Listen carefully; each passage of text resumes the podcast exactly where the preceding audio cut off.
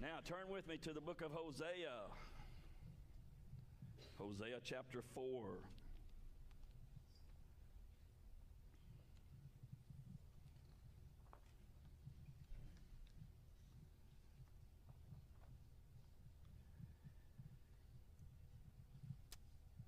You know, this past week has been a difficult week. A lot of issues going on in our world, particularly, you know, we looked at um, and we think about New York, Washington, uh, Portland, Seattle, all those places where all those horrible things are going on Chicago, murders, murders, murders, murders. We hear that on the news, and then wow, boom, it strikes close to home. And I know this has been a difficult week. It's been a week that's uh, been um, uh, challenging to a lot of people. I talked to several people this week, and um, two particularly yesterday, who were saying, you know, how they were fearful even just to go to work. Um, and I understand those fears are real. But what I want us to think about today is as we look at this nation of Israel and we look and see how the nation is fallen into idolatry. And I want to say something to you today. As much as I love this country and I die for it right now, this country in many of its great institutions and in the areas in which those people are supposed to be protecting us, this country has fallen into idolatry. And many of the judgments that we see that we're going to look at today that, that God is going to pronounce through the prophet Hosea, I believe he could pronounce upon us today. We have, our nation has turned from God as a whole. The great institutions, all the way from the White House to the local courthouse to your house and to my house and the church house, have turned away from the things of God. And we have seen, we've seen the, the country slowly but surely degrading where the whole idea of what life is all about. We just won a great victory in, in for those of us who believe that uh, little babies should be protected in the mother's womb. We just won a great victory through the Supreme Court that in 1973, when that was done, it was not constitutional, and they proved that. It took us 50 years to do it, but it proved that. We finally got some folks who believed in what the Constitution was about. But now we have a Congress and an administration who says they're going to codify in our law through legislation that a child could be ripped from their mother's womb at any time, all the way up to birth. And I want to tell you, if that's not idolatry, I don't know what is. If killing innocent babies, it, it, we go back to the sins of Molech and the Canaanites and the children of Israel, where they would take their firstborn children and throw it into the heated and hot belly of Molech and sacrifice their children. We have been sacrificing our children in this nation for 50 years to pleasure and to our own selfishness. And our nation is bearing some of those things. We have so, we have criminalized the godly, hardworking American people. And we are setting free from our institutions that are supposed to hold those away from society because they no longer need to be in society. Those murders that took place this past week in, in Memphis, they were, should never have happened. Now you say, well, Brother Ken, were you going to preach about Memphis this week? Or try to get political? No. What I'm trying to say to you is if we don't learn from history, we are bound to repeat it. And we are in the midst right now as a nation, as a whole, and if we don't turn back to God and get on our face, and the people of God humble themselves before God and turn from their wicked ways, we can't expect God to do anything else but to withdraw his protective hand from us. What's this message about today? The message today is beginning in chapter 4. The first three chapters of Hosea dealt with using Hosea and Gomer, his wife, and their three children, Jezreel, Lo Ruhamah, and Lo Ami, using them as an example to the nation of Israel of the idolatrous, adulterous relationship that they had with God. And that from those types of relationships, God is saying through Hosea, this is what's going to happen. You will be a destroyed nation, you will be taken into captivity. Chapter 4 through the remainder of the book through 14, this, these next 11 chapters really is one sermon of indictment against the nation. And today in chapter 4, I want us to look and see exactly what it says. I want to read for you just verses 1 through 3, and then we're going to walk through it as best as we can and as quickly as we can. Look at the first word. here. God is saying, pay attention. Listen to me. I'm going to tell you something here that if you don't turn and if you don't come out of your idolatry and your adulterous ways and going after all the Canaanite gods and all the other gods, and unless you return in repentance to me, this is what's going to happen. Here, he says, the word of the Lord. There's a famine in the land, folks, today, not of bread and water, but a famine of the Word of God.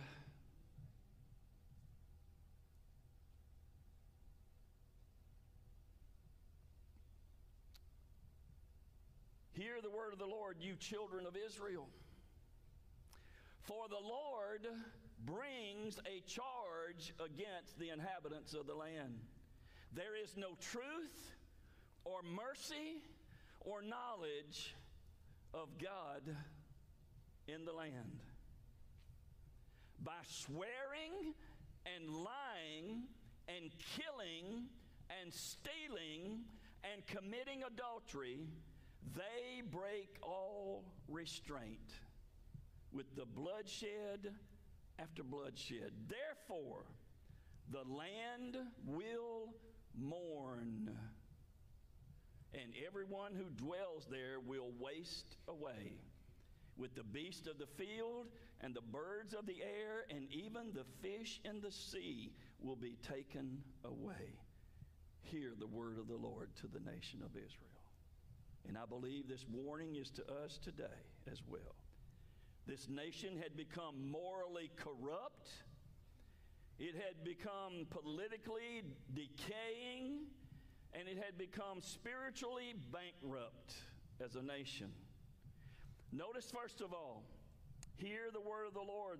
The children of Israel, the Lord brings a charge. The first thing I want you to see is the indictment of the people. God brings an indictment on the nation of Israel. What is the complaint in the indictment? Verse 1 says, God has a charge against you. And then we see from this passage as well, we see the complaint of the indictment. Then we see the complaint explained. Notice there we see the sins of omission, and then we see the sins of commission. What's the difference? What's the difference between the sin of omission and the sin of commission? You could You could say it this way negative sins and positive sins. What is a sin? What does it say in, about these, this complaint explained? What is the charge against the nation of Israel? It's found in verse 1, the latter part of verse. There is no truth or mercy or knowledge of God in the land. No truth, no mercy, no knowledge. Now, these were, these were things that were being omitted from their everyday lives, which when they were in right relationship with God, when Israel was, was in a right relationship with God and worshiping God and serving God, these things were just a natural part of their society. But now they are being omitted. But then we see the sins of commission. These are sins that they are committing without even any without any forethought or any idea of what it's going to cost them. Notice what it says in verse 2. By swearing and lying and killing and stealing and committing adultery, they break all restraint with bloodshed upon bloodshed. What did they do? They swore, they cursed, they lied, they murdered, they stole, and they committed adultery. Those were sins of commission. Those were things that the country had turned to. So, what was sin's conclusion? What would come from that? We see, we see the, the complaint. We see the complaint explained. We see the two types of sins they were committing. But what was the conclusion? What's going to happen because of this? Verse 3 it says, Therefore the land will mourn and everyone who dwells there will waste away with the beast of the field and the birds of the air, even the fish of the sea will be taken away. The people of the land and the animals of the land and even the fish in the sea will wither away, and they will mourn the loss of this great nation. When did when is this partially, or when did was it fulfilled? This prediction and this charge, this indictment against the nation was fulfilled in 722 BC. But the major fulfillment of it came in AD 70. What happened in 722 BC? Assyria comes and takes the 10 northern tribes captive scatters the Jewish nation all over the earth. Never to return as a nation as they were before. But in May of 1946, God began to bring them back. And we'll get to that in one of the later sermons about God's promises never fail. But in 722 BC, they're taken captive. And then we see in 70 AD, Titus, the Roman general, comes and destroys the temple, not leaving one stone unturned. Destroys it. In 722 BC, not only did the Assyrians come and take the 10 northern tribes captive, but they set the scene for the Judah to be taken captive in just a short time as well. So the whole nation would be scattered abroad. Folks, I want to tell you something. God is serious about idolatry.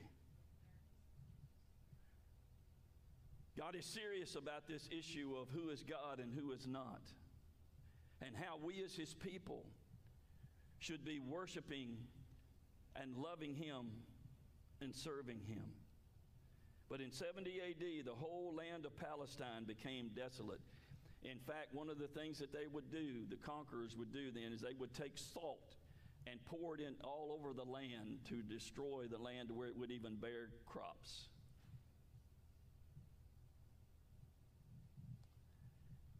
That's the indictment. Look, secondly, at the condemnation that comes now the impeachment of the priest. You know, as goes the spiritual leaders, or as the spiritual leaders go, so goes the people. And here, Hosea turns to the priests. These were the, those who were supposed to be keeping the nation of Israel true to their God. But notice some of the things. He, he lists six charges against these priests and those who were to be leading the nation spiritually. The first charge and its punishment, verses 4 and 5.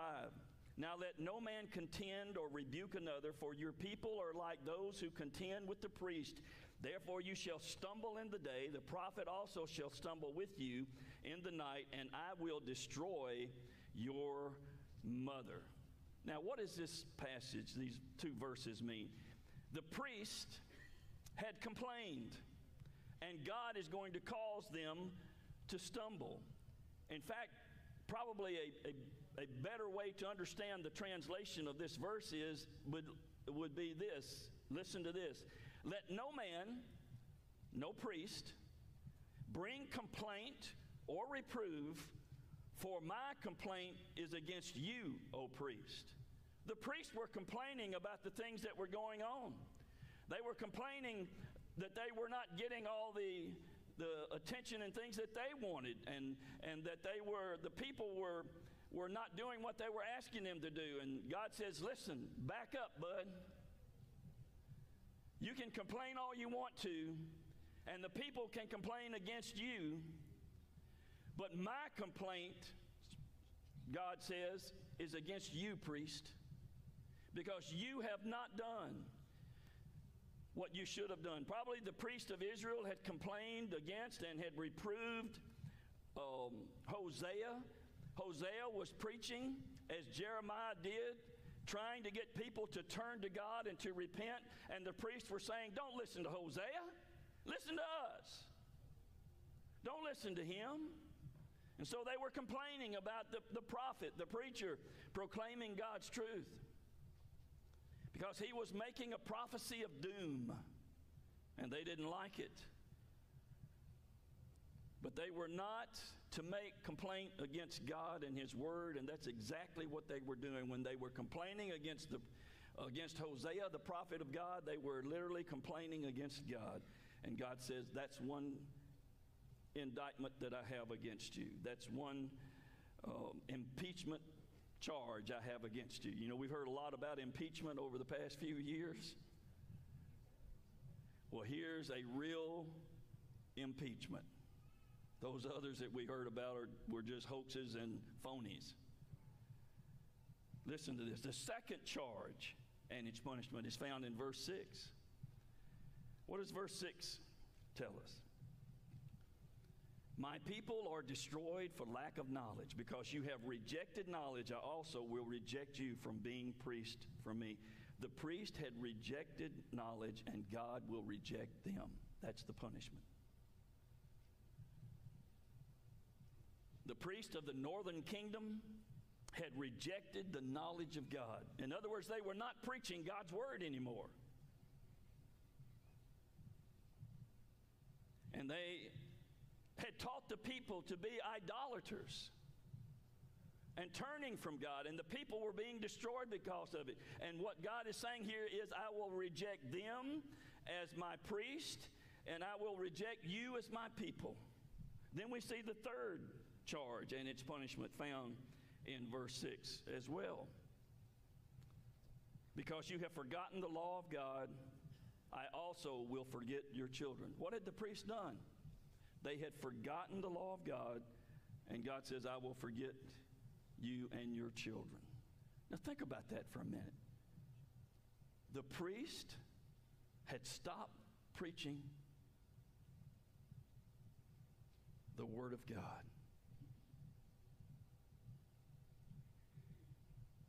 I look around our nation today and I'd listen to a lot of the preaching that's going on. And I never hear the gospel proclaimed. I hear all kinds of funny little stories, which is okay. Everybody needs a little humor every once in a while.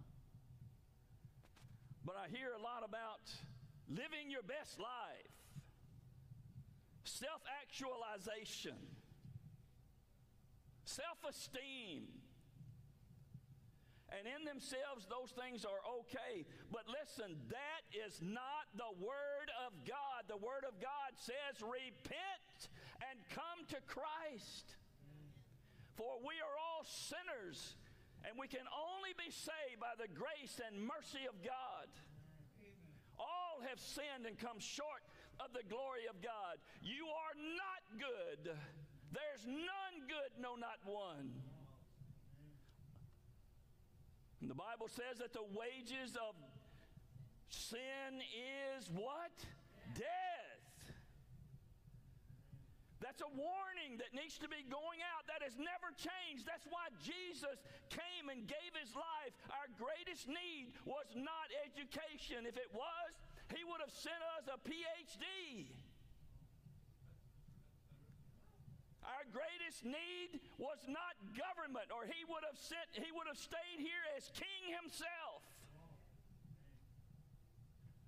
Our greatest need was not social programs, or he would have given us a Mother Teresa who would never have died. Our greatest need is that we are sinners and our sin has separated us from God.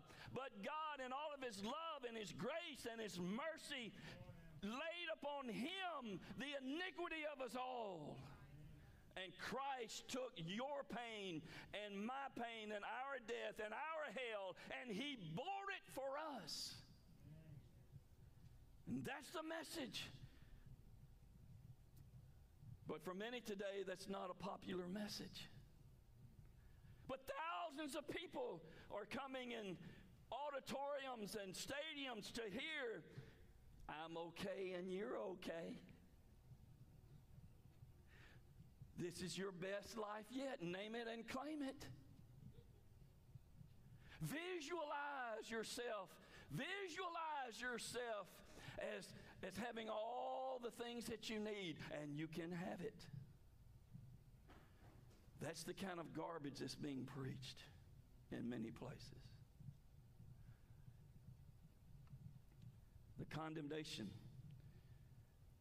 then we see the fourth charge and its punishment in verse 7. They, the more they increase, the more they sinned against me. I will change their glory into shame. The priest had increased in sin as they increased in wealth. You know what the priests were doing? The priests were making a killing off of the people. You say, what do you mean? They were charging them a sin tax. So the more the people sinned, the more money the priest got. Hey, Pastor Matthew, what do you think? Could we retire in about a week?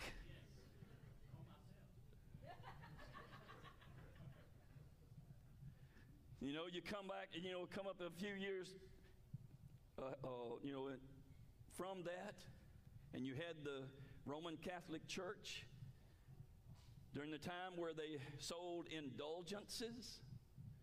It was kind of a get out of jail free card. That's how the Vatican was built.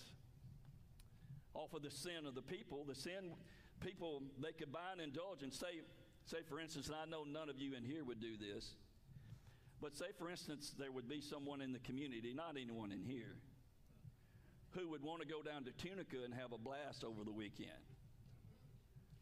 Drink and carry on and gamble and, and all that stuff, and you, and you knew you were going to do that. You had it all planned. I know you're only going down there for the suppers. You know, they're cheap. I, I, I, I know, I understand.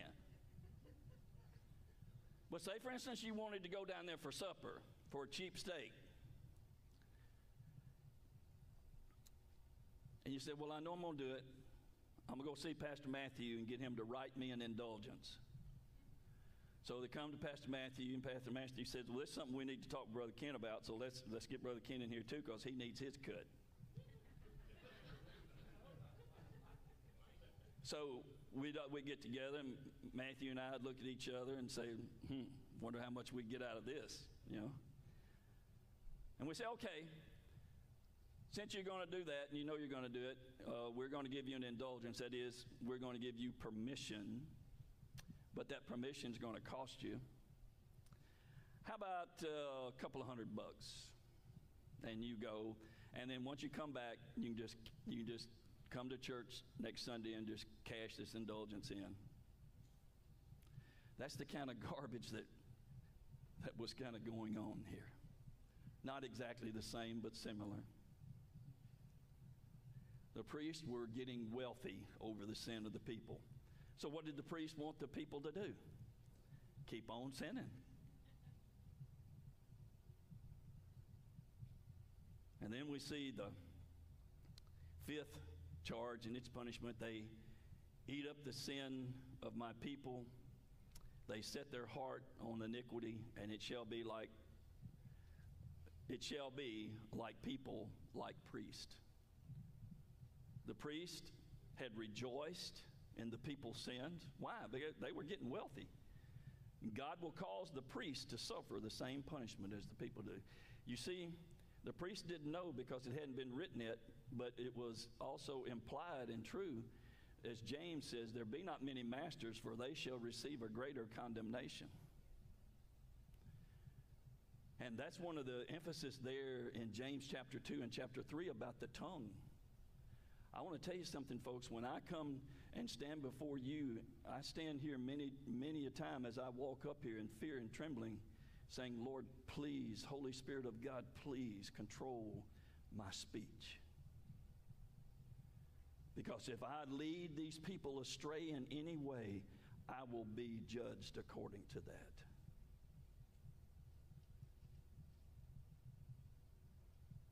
And then we see the sixth sin and its punishment in verses um, the latter part of verse 9 and verse 10. So I will punish them for their ways and reward them for their deeds. They shall eat, but not have enough. They shall commit harlotry, but not increase, because they have ceased obeying the Lord. The priest had left off taking heed to the Lord, and God will judge them for their ways and reward them for their doings. Because the priest had ceased heeding God's commands concerning godliness and righteousness and had turned to ungodliness, idolatry, and unrighteousness, immorality. God will not only punish them by giving them the reward that's due them for their sin, He will cause their sensual indulgences to give them no pleasure. In other words, they'll never be satisfied. They'll eat and won't, and won't be satisfied. They'll commit adultery and won't be satisfied. God punishes sin by taking pleasure and satisfaction many times out of it, and that's the judgment that's here.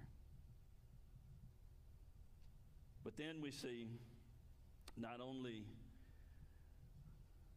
the indictment and the impeachment, but third, we see the incrimination of the idolaters. They had incriminated themselves. Notice the downward steps into idolatry.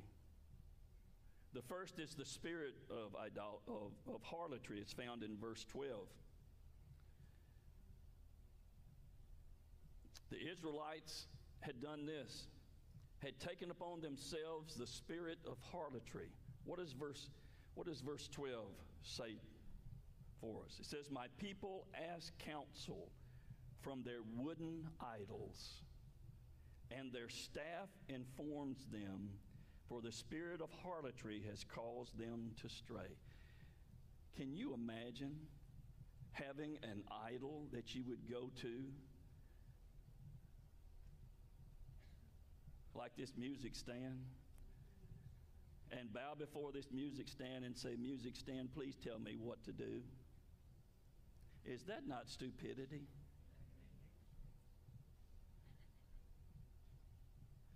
I had some other things I was going to say there, but I'm running out of time and I got to stay focused here. But isn't that what people do today? Instead of looking to God and His Word, His written Word and His living Word, and looking to the church, the churches that are still proclaiming the truth, they turn, as Timothy says, that they, they turn and look for teachers having itching ears. They're looking for somebody that will tell them what they want to hear. Oh, it's okay if, if you're a girl and you, and you think you want to be a boy. Yeah, go ahead. It's okay in this world that, you know, who, who, who can determine what you want to be and what you are and what you will be? It's all based on how you feel. No, it is not. But yet, our government is sanctioning that idolatrous and adulterous and hideous type of thing. My heart breaks for those who have no idea who they are as an individual. But you're not going to find it in some hospital somewhere mutilating your body. You will only find who you are when you come to the one who created you and you surrender your life to Him and you get into His Word and you find out what God has done for you, what He wants to do in you, and what He will do through you, and that you are a child of God if you have trusted Christ. And you don't have any problem, problem identifying who you are as an individual. We are living in a world in which because of all the things that have been going on over the past two or three years with the pandemic and all the stuff and, and the idiotic lockdowns and all the things that are going on, we have, we have an increase. Listen to this. There's an increase of 45% of suicides between the ages of 14 and 26. They have been isolated because some union group of people didn't want to do their jobs and, and some government officials, governors and things of these, of these uh, uh, states and, and representatives and senators of these states who would not stand up and say, Fauci, you're a liar. and they shut down the other doctors that were standing up and saying, We don't have to do all this crazy stuff. But yet, who did they listen to?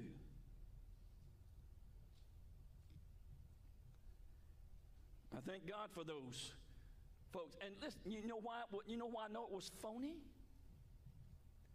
Because the very ones before there were any vaccinations, before there were any other types of medical treatments, before that was happening, when that pandemic first hit our country, we had medical workers that were giving their lives in the medical field and taking care of people. And those same ones, many of them who did not want to take the vaccine that was coming around, the government fires them.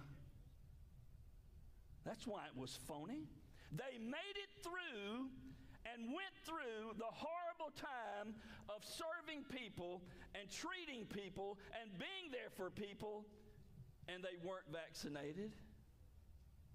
But when it came to, and our firefighters the same way, our government is trying to destroy the fact that we are independent, free thinkers in this country. And if you don't want to take a jab in your arm, you shouldn't have to. Now, of course, you know and understand you have to bear the results of your own decision. And I'm not here today to weigh the fact of whether the vaccine is good or not. I, am, I don't know. I took them. So I'm not an anti vax person, but what I am is an anti government person that says the government will mandate to you that you must do those things. When I, in my good conscience to God, if I said, Lord, I don't believe you want me to do this in my relationship to God, should I obey God or should I obey the government?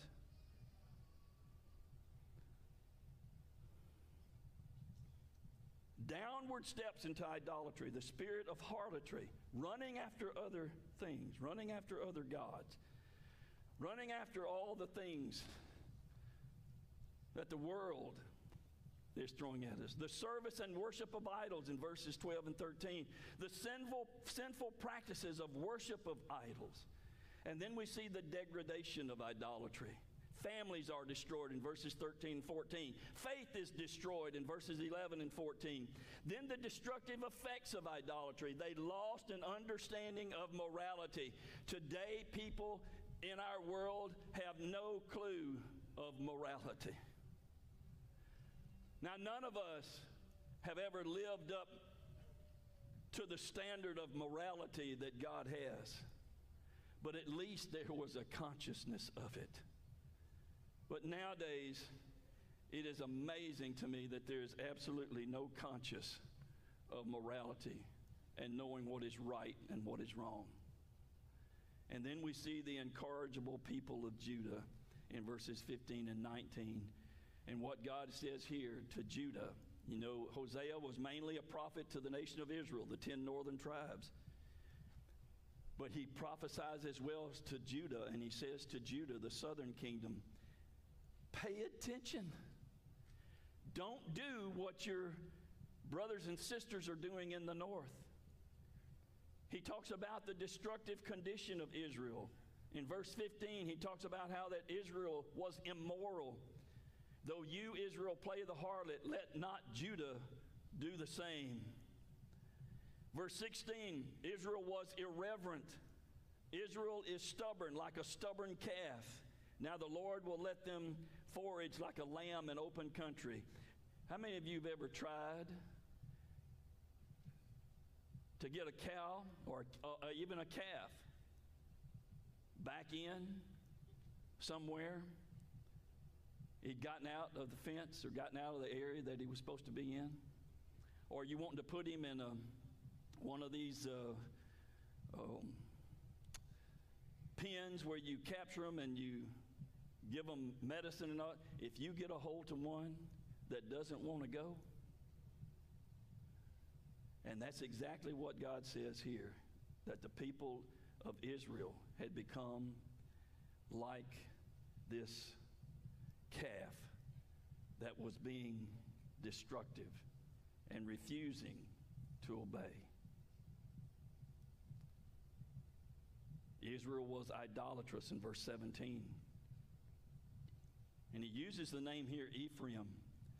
And the reason for that it, is, it was the most populated and was the largest physical area tribe in the northern kingdom was one of Joseph's sons. You know, Joseph did not, because he was the, the special chosen one through which the line of Christ would come, and he was the one who received the firstborn blessing because Reuben lost that.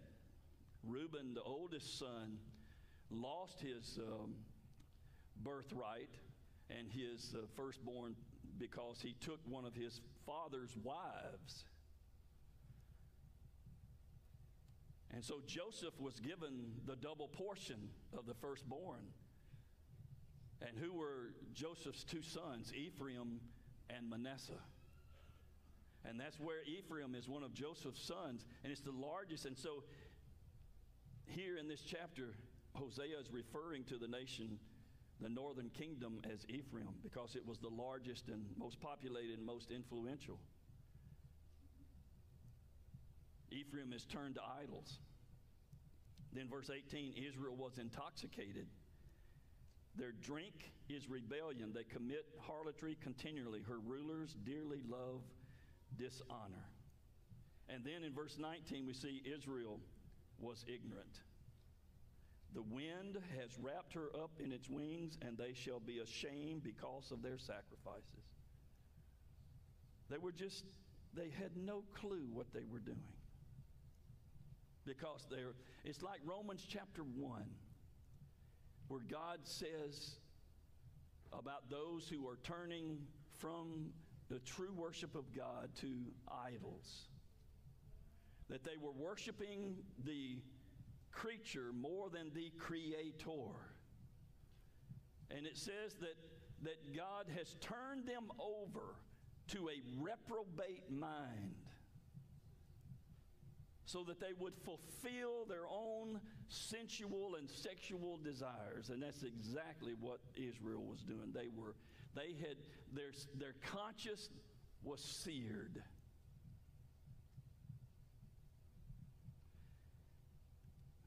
And then we see the divine warning that's given to Judah stay away from Israel's worship. It says, though, in verse 15, though you, Israel, play the harlot, let not Judah offend. Do not come up to Gilgal, nor go up to Bethaven, nor swear an oath, saying, As the Lord lives. You see, there was a rival place of worship called Bethel, but he didn't use Bethel here. Bethel means the house of God. He uses the term Bethaven, which is an area right around Bethel, and he uses that because Bethaven literally means the house of destruction. And he's saying to Judah, if you go and worship and do the things Israel's doing, you're going to be destroyed just like Israel's going to be destroyed. That happened to the nation of Israel, the 10 northern tribes in 722. Judah did not heed the warning. And he tells them in verse 17 to stay away from Israel's ways. Ephraim is joined to idols, so let them alone and don't you do it. But in 605 BC, Nebuchadnezzar from Babylon defeated the Assyrian kingdom. And when he defeated the Assyrian kingdom, he then comes in 605 BC and comes into Judah and he takes, the scripture tells us, this is where Daniel, Shadrach, Meshach, and Abednego are taken into Babylon. And then in 597 BC, Nebuchadnezzar comes again and he destroys the city. And he brings in, he leaves nothing but the weak, the sick, and the old. And then ultimately in 585 BC, the third deportation, he comes and literally wipes the place clean. You see, it only happened once to the 10 northern tribes. But because Judah was warned and Judah saw the example and Judah saw what happened to the, to the 10 northern tribes and the judgment of God came and they literally experienced it and saw it, it was triple on them. They would not heed God's warning. And today, as a nation, as individuals, as people who love the Word and love Jesus Christ, we need to heed the warning and we need to take a stand in this godless land and we need to be able to do whatever it takes. Stop allowing the idolatrous things that are going on and the institutions that we love and that we in years have been able to trust that we can't trust anymore. We need to call them to accountability. And the greatest way to do that, that we have here in, in these great United States of America, is by the ballot box. But I'm afraid that there's coming a day where if we don't heed the warning and if we don't change our ways, as Second Chronicles chapter 7, verse 14, if my people who are, I know that's talking to the nation of Israel, but the application is true for us today. You see, it's more than just interpretation.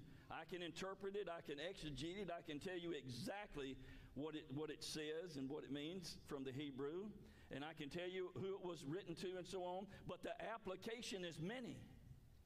The application is the same today. If God will bring judgment upon his people in the Old Testament, he will certainly do it in the New. And, church, we need to be a church that is a prepared bride because Jesus is on his way. I don't know when he will come. I don't know what time he will come.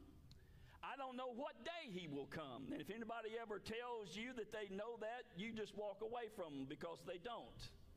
But I can tell you that today could be the day. Before we leave this place today, it could happen here today. Jesus could come and take his church out of here. And when he does, the judgment of God is going to come. Church, we've got a great opportunity. And we've got example after example. If my people who are called by my name shall humble themselves and pray and seek my face and turn from their wicked ways, then I will hear from heaven, forgive their sin. Isn't that wonderful? Think about that. I believe that applies to the people of God today just as well. And heal our land. Our land needs healing. One of the reporters in Memphis this past week said something to that very nature. She broke down while she was reporting what was going on. Now I can't judge her heart. I don't know. I don't. I don't know that person. Wouldn't know her if I saw her again. Walked in this building. But I know this: that we should be broken over what we see and seeing our institutions that we trusted to protect us and take care of us being destroyed for lack of knowledge and walking away from the things of God. You see, there's one and only really one thing that God designed civil government for in, Ro- in Romans chapter 13, and that is to protect society from evil. That the state would bear the sword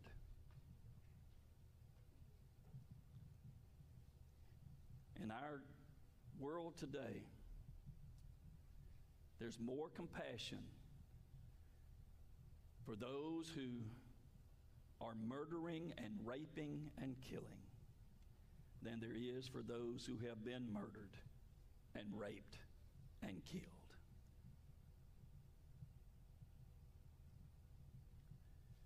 You say, well, what's that got to do with spiritual things. It all has to do with spiritual things. God's Word, you see, I believe with all my heart that God's Word teaches that there is a just reason for a just war when evil needs to be defeated. I also believe that the Bible teaches that there is a just reason for capital punishment. And those two murderers that committed those acts in Memphis this week, if the government had followed the Word of God, they would not even have been on the street. So, yeah, it's all spiritual. You can't separate the two. In fact, this whole country was founded on the freedoms that are listed right here in this book.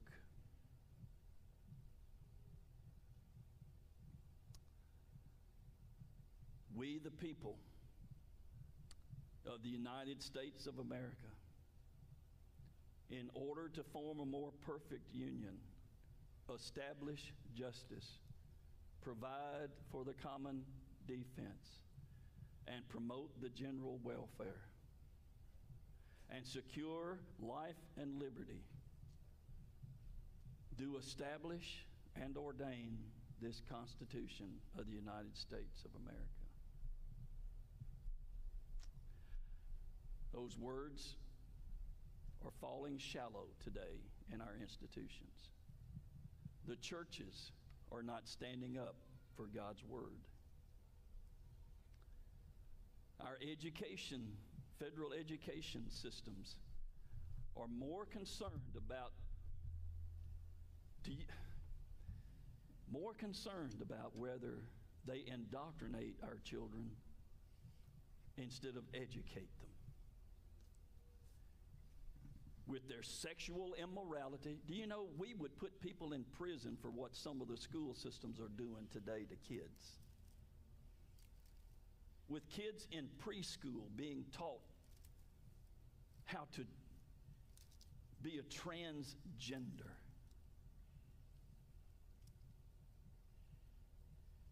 And CRT. Do you know that if you have a light colored skin that you're an evil person? Just because of the color of your skin? That's what we have transformed into. You see, the Bible tells us that it doesn't matter what color your skin is, you are a sinner and you need to be saved by grace. And I've got to quit. Sorry for being long, but I want to tell you, folks, we need to come back. As Hosea is saying, come back. Come back. I've wandered far away from God. Now I'm coming home. The paths of sin too long I've trod. Now I'm coming home. Let's pray. Lord, thank you for our time together. Thank you for the book of Hosea and the application of how it affects our world today. And Lord, I know that um, the challenge that you bring, the indictment that you've brought, the impeachment that you brought, um, the incorrigible um, country of Judah, all of those that we could fit in every one of them. Our nation is sick, Lord. It is sin sick. And we have turned to worship the creation instead of the creator. There's more people concerned today about how much carbon they're putting out instead of how much sin that they're living in. And Lord, we know that you created this earth and one day you're going to destroy it. And I don't care how much carbon there is that goes out, it is not in the hands of the carbon. It is in the hands of an almighty God. And I am not going to be one of those who worship at the idolatrous and adulterous altar of climate warming and change and worship the creation more than the creator. You created this planet, you're going to take care of it. We love you today, Lord, and we thank you. And I pray that our eyes will be turned upon you and nothing else and nothing more. And we praise you in Christ's name. Amen.